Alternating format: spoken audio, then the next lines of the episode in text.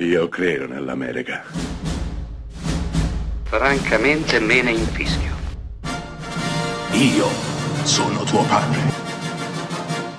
Anna Nishimasa. Rimetta a posto la candela. Rosa bella. Non si può vivere di soli capolavori, di soli film splendidi. A volte si vive anche di film pessimi, di film brutti, bruttissimi, che però ci restano nel cuore. Beh, è il caso di un film del 1986 che a mio avviso racconta perfettamente quel periodo storico proprio nella nostra Italia. Sto parlando di un film semidimenticato, vergognosamente nascosto sotto il tappeto da tanti, che porta il titolo di Sposerò Simon Le Bon. Sposerò Simon Le Bon racconta quell'epoca buia, triste e spaventosa, nota in Italia come l'epoca dei paninari.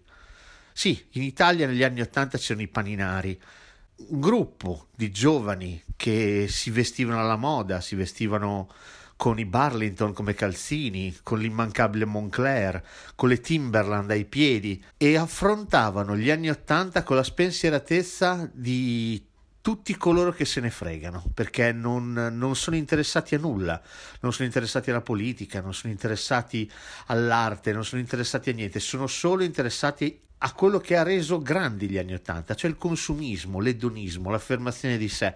Questi erano i paninari, e eh beh, anch'io ero un paninaro, assolutamente, mi, mi, mea culpa, lo dico, lo dico qui, eh, senza nessun tipo di vergogna. Sposerò Simon Le Bon del 1986, racconta perfettamente quel periodo, che vedeva l'Italia, una grande parte dell'Italia, davanti alla tv, per seguire DJ Television, la vedeva fare la fila per poter comprare un hamburger in un fast food, una generazione in cui se non vi riconoscerete voi, forse si riconosceranno i vostri padri o le vostre madri.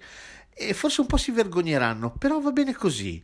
Poserò Simon Le Bon racconta quel periodo e lo fa attraverso i sogni, le passioni, le speranze e i racconti assolutamente risibili di una generazione intera perduta, smarrita, al grido di parole come sfitinzia, troppo giusto, tamarro, gran gallo.